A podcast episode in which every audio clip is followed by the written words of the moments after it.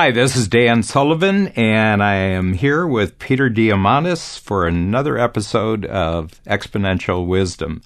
Peter, you are a man who travels a lot globally. I don't know how many miles that you have on your air miles, but I should think that is quite significant.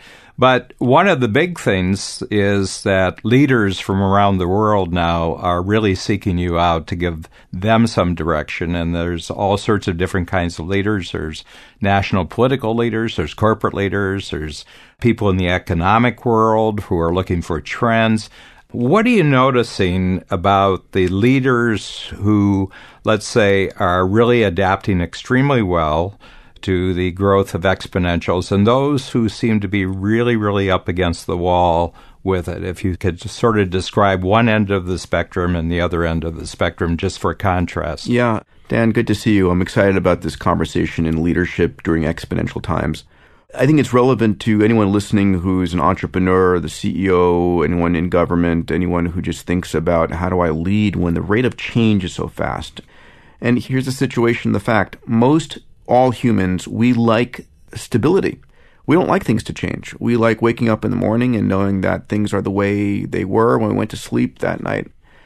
A lot of government leadership, a lot of corporate leadership is about maintenance. It's about making sure that things are stable. And when we're living in a time as we are today, where the only constant is change and the rate of change is increasing, it's very difficult because a lot of the leaders I'm talking to, and they are CEOs of Fortune 500 companies and they are heads of government, are starting to realize that disruption is the norm.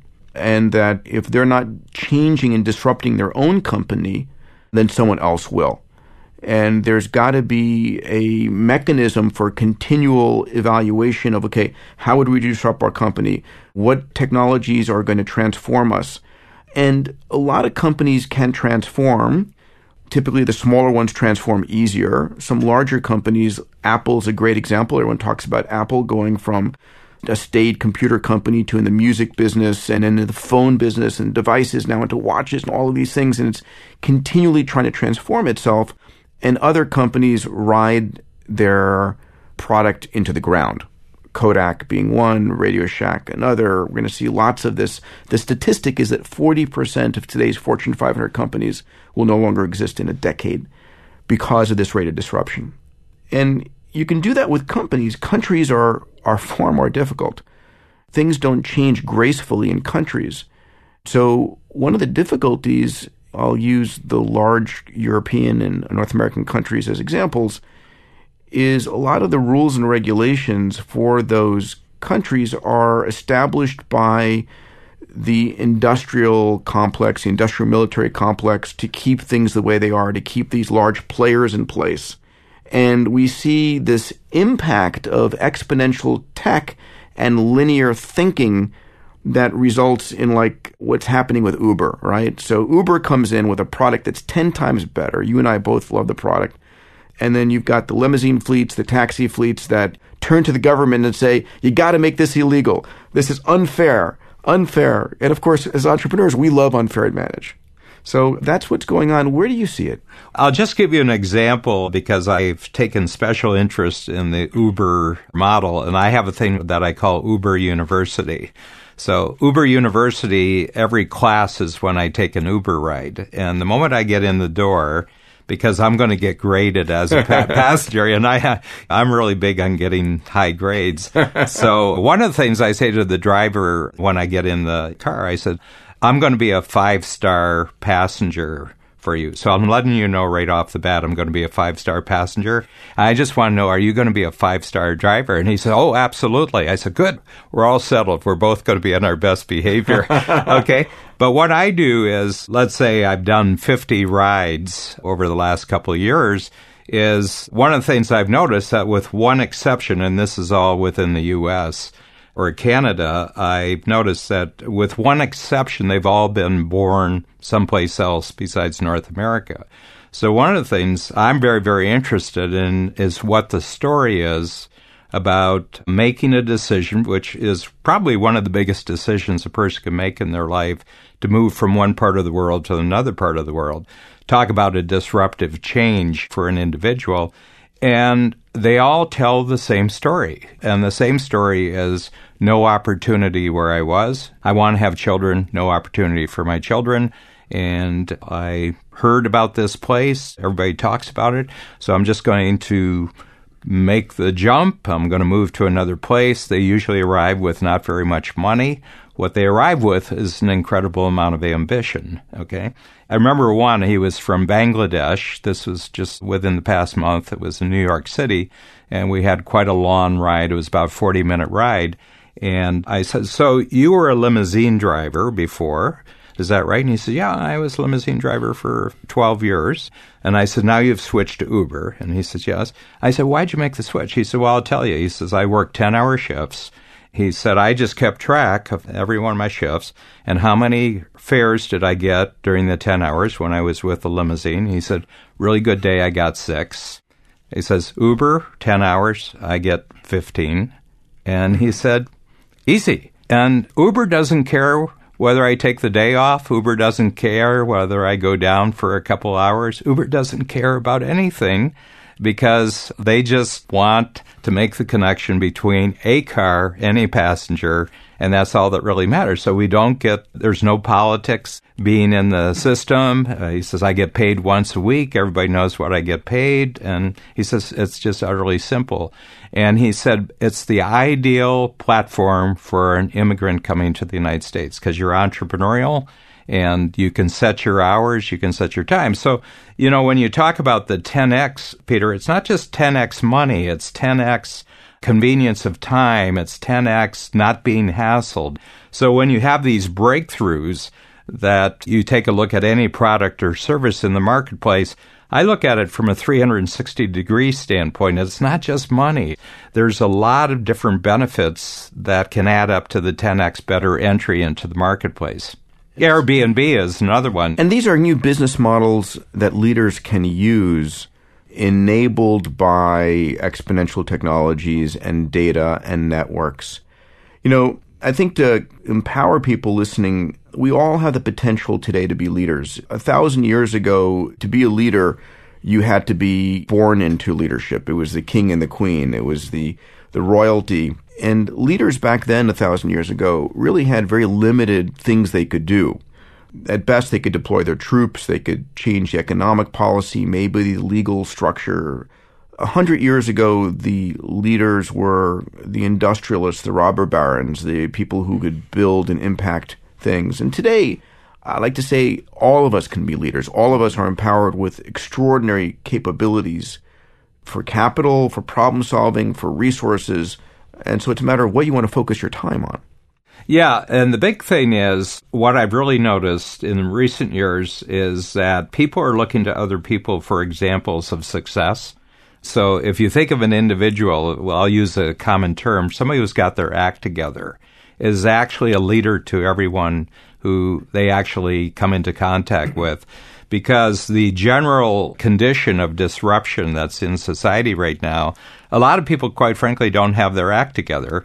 And our sense of confidence in that individual is really, really geared to our sense, number one, front stage. In other words, what we can see, they have their act together, but there's a congruent quality between who they are when they're on display and how they actually act behind the scenes. So we're, we're demanding a degree of congruency about other people, especially leaders, so we hear about a political leader who says wonderful things in public, but then we find out about their personal life and what they do behind scenes. We lose our faith in that individual. They come down in congruency. But I was going to ask you a question. You're a leader. So you're confronted with the same disruptive change. I mean, your subject is disruptive change, but you have weeks that are really great weeks and you have weeks that aren't such great weeks. How do you, as an individual, because there's a lot of people depending on you to be their voice of reason, their voice of information in the 21st century, how do you think about yourself as a leader? As you go about your business, first of all, you're involved in a lot of different organizations where you actually are the leader. So, what's your game plan for having the way you operate be a positive influence on other people? Great question. And I think honestly, I am who I am, and I operate in a very transparent fashion. early in my life, I had an experience where I set out a goal that was ambitious when I was at MIT and I started a college space organization called SEDS, and it worked. And that positive reinforcement of having it work got me started on setting ambitious and you know I created a, a, university at age 28 called International Space University and that worked and I've had a series of failures but I didn't stop trying and it was a realization that it's really the power and passion of your idea the ones that failed were ones that I was not really truly passionate about I was going after the money and not something I was focused on so I speak openly about the fact that X Prize and Zero Gravity Corporation as projects were truly overnight successes after 11 years of hard work, right? But they were driven by my passion and I didn't give up. And so I think when I talk about for leaders today, it's the importance of leaders being driven by their passion. So finding something that you want to lead in that you truly are passionate about and remain curious about because in this time of technological explosion, it's your passion and curiosity that's going to keep you looking for the tools and capabilities to lead with. You say beautifully all the time, Dan, that your eyes only see and your ears only hear the things that you're looking for. So if you're driven by your passion and you're curious, you'll find the things to bring to your leadership. When I think about being a leader, for example, one of the things that I adapted as a coach in the workshops is that when I have the entrepreneurs who come to Strategic Coach actually go through a thinking exercise, we show them what the form looks like when it's filled out. So we don't ask them just to hit a blank form. They hit a form that's actually filled Lead out. by example, please. Yeah. yeah. And the example that I'm giving is actually the way that I filled out the form. I love that. As a member of Strategic Coach and, and someone who finds that extraordinarily valuable, in my life to take a day every quarter and fly from LA to Toronto. Seeing how you think and emulating that is really mm-hmm. important. Yeah. So I say, I'm going to ask you to plan your next quarter. I want to tell you first, this is how I'm planning my next quarter. And my feeling is that this is going to become more and more of a demand for a lot of reasons. You talk about a world that is a trillion sensors. Guess what?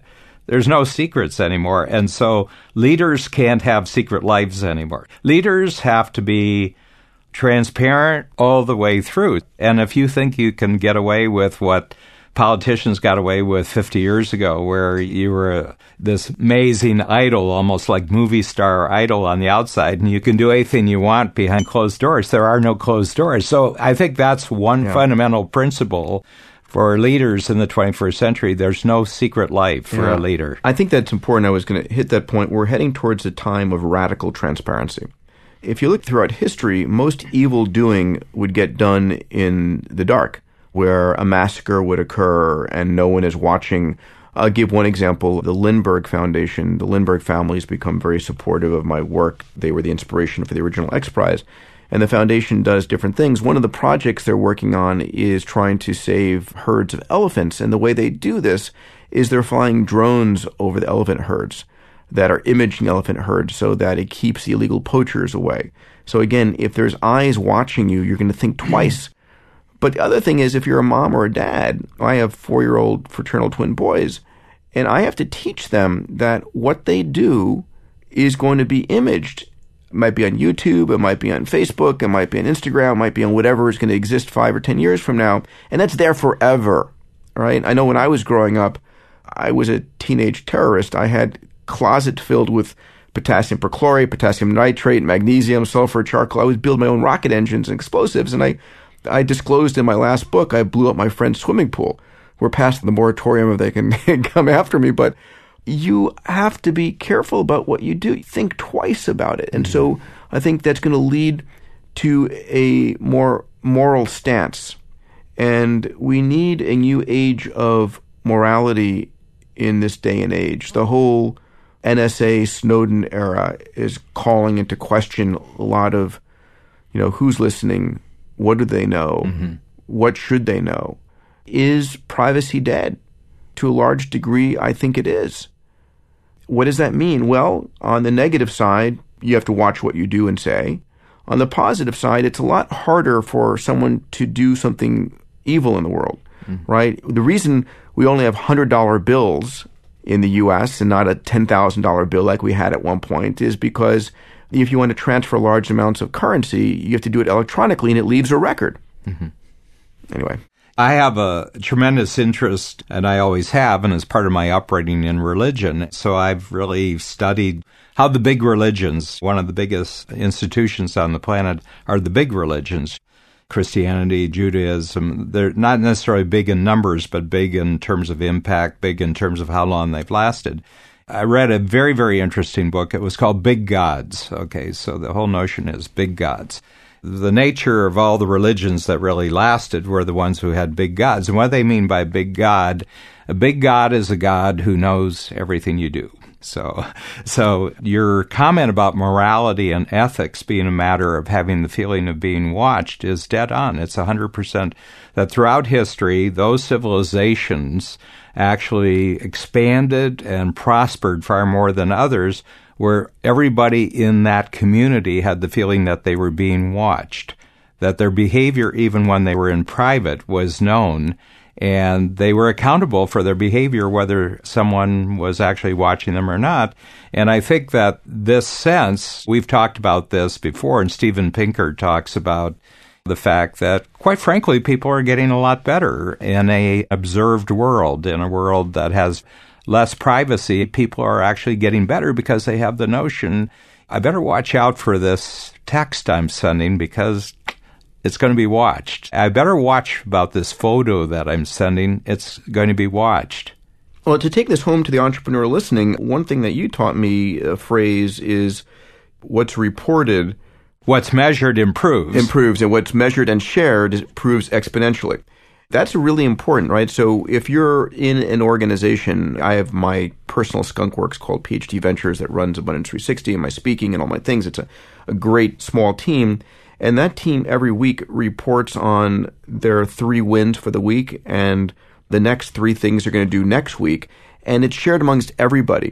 When I know that everybody's seeing what I have done and what I plan to do, it brings a level of responsibility to that. So it's a really important element. So you could use this concept inside of your company for leadership. I think some of the elements of leadership that can be interesting is going forward when we are living into a true democracy where everything is being reported. I'm curious about your view. I would rather trust the morality of the general populace than one specific individual. Mm-hmm. Right? So, as everything is being reported, opinion of humanity, I think, is going to be a more moral judgment than any few individual leaders. I'm curious. Well, there's a very, very famous quotation by Senator Moynihan, who was a very, very famous senator from New York. And he says, I would far more trust the judgment of the first 300 names in the Boston telephone directory than I would the faculty of Harvard University. And I was kind of feeling that there was more of a diversity of experience yeah. that would make better judgment. I mean, it's why jury trials to this day, jury trials is there's a notion you can take 12 people off the street and with a certain amount of processing, you can kind of trust that they're going to size up a situation. And the reason is because each of the 12 is totally different and is bringing a different viewpoint. I mean, you've been using that principle for years with the X Prize. Wisdom of the crowds is a concept that it's that's termed. I remember at TED a couple years ago, someone brought an ox on stage. Chris Anderson, who was the curator, said, "Okay, pull out your cell phones, and I want you to guess the weight of this ox." A thousand people entered it, and it was like within a half a kilogram. I mean, it was crazy. I didn't know the weight of this ox, and no one did. And you said you can't Google it, and you don't know it for this specific ox, but what's the weight of this ox? And it was yep. amazing. The wisdom of crowds. Just one thing that I would say is here's a question for you because you are a leader and to a certain extent your impact is based on your credibility as an individual. I mean as you go forward. Yep, of course. And you have a whole series of bigger situations you'd like to get into and credibility is going to be the pass or no pass to get in the door of those. Where do you focus now on what I would say improving your behavior? Hmm, interesting it's important for me to live the life that I teach about, right? So my companies in Bold, I talk about using exponential technologies. I talk about moonshot thinking. I talk about giving birth above line of super credibility. I talk about crowdfunding and incentive competitions and building communities. So I actually try and use all of those things day to day because in using them, I can find out what works, what doesn't work, and teach on that. But I want to become a model for other people because these are the most powerful tools on the planet. And I want to be able to say, listen, anyone can use these. There are interfaces that allow you to use them. You don't have to be an expert in 3D printing or an expert in data mining. There are companies or products or services you can use to interface with those things. So I think that's very important.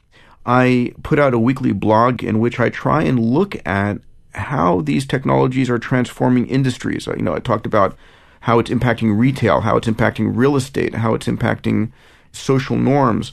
So I think it's really thinking about this and sharing my thoughts as openly as I can. One of the devices that we've hit upon in the 10 times program in Strategic Coach is the 25 year framework. I recognized right off the bat that I had to say some things about myself the way I was going to be, and it was the age jump from 70 to 95. So I started off with my own team at Strategic Coach. And at one of our annual meetings, I said, I'm just about 70 years old, and probably you have some experience with 70 year olds. And, and I said, first of all, I'm older than probably most of your parents because we, we have a relatively young staff. And I said, so uh, you're probably thinking, you know, how long is the old guy going to be around? So I, I want to tell you right now that when I'm 95, I'm going to be coaching strategic coach workshops and I'm going to be a lot better than I am today. Physically, I'm going to be in better shape in every possible way. And the kind of work I'm producing is going to be incredibly better when I'm 95 than when I am 70. And then I just recently introduced a goal where I said for the next 100 quarters, because 25 years consists of quarters, so each quarter is 1% of 25 years. I just said, I just want to let everybody know that I'm going to produce one brand new book every quarter for 100 quarters. Okay. You talked about the committing to a future for yourself that is observable, it's measurable by other people. And my feeling is we're kind of hitting upon where the center of leadership actually is in the 21st century. It's you as an individual committing to certain things where the results are not guaranteed yet. And yeah. you're going to have to learn and you're going to have to make mistakes. Oh, man. Really, really important, right? Because everything, everything comes out of that commitment up front. I mean, you gave me that idea of committing to doing Abundance 360 for 25 years. And it's changed the way I view my responsibility to the 250 CEOs and entrepreneurs I coach, which is the next 25 years, every January, I have gathered my data and I'm presenting to them what's going from deceptive to disruptive. Planetary Resources committing to going out to prospect asteroids. Early on, when I originally with the X Prize announcing a $10 million prize before I had the money, a lot of pressure here to go raise 10 million bucks and to make sure courage, Ma- courage. major courage stage. Yeah, and we talk about, and we should talk about when the next programs, the four C's that you have and you mm-hmm. teach at the 10 times program, which I recommend to everybody listening here. It really is an extraordinary time where I want to encourage people here listening what do you truly care about? Where do you want to make a difference in the world? What do you want to put as a commitment of what you're going to do? What kind of impact are you going to make in the world 10 years from now, mm-hmm. 20 years from now? Your ability to verbalize that commitment and let everyone know far and wide increases your probability of making it happen a hundredfold. Mm-hmm. And so I think in this day and age of exponential technologies, and exponential leadership, it's the boldness of those moonshot goals. You're letting the world know that and asking the world for help, tapping into the crowd and using the best capabilities because when you've made that commitment, you're then listening and hearing for everything and everybody in the world that can help you fulfill it. Mm-hmm. And it changes your abilities. Yes. And the means now exist for everybody in the world to know about it. And I think that that's the great thing. So I think that we've actually broken some new ground on the definition of leadership. It actually lies in your personal commitments that other people know about. And the boldness of those as a measure. I'll close my thoughts on Buffett and Gates have this giving pledge. I deal in the philanthropic world all the time. And at first I started thinking about this. Something bothered me about that. I'm pledging to give my wealth away. And I said, you know, honestly, that's not what they should be doing. What people who've been successful in life, many of the people listening to this podcast, it should be an impact pledge. It should be you've worked hard to make a million dollars or a billion dollars or a hundred billion dollars, whatever it is. You should be saying, listen, in my lifetime, I'm pledging to solve this problem, uplift a million kids, change this situation, solve this disease. That's what it should be. Should have impact pledges. I think leadership is about a pledge to make a very measurable, specific impact with your time, your resources, your money, and lead by example. Yeah, absolutely. In your 6D model, you have the 6Ds, but the 6D is democratize. And I think that what the age we're living in now is the possibility to democratize leadership. Okay, and I don't mean that people get to vote. I mean everybody gets to be a leader. Yes, and impact the world. And impact the world. Yeah. Always a pleasure, Dan. Thank you very much, Peter. How about next time we talk about this concept that I'm on a grandstand, on a rampage to change, which is how the news media impacts the way we think. Yes. And not in a good way, that we actually allow the news media to create a mindset that is not the ideal mindset for an entrepreneur. I've actually got a lot of ideas about that. Good. I look forward to the conversation. Good. good. Thanks, Peter. Take care, Dan.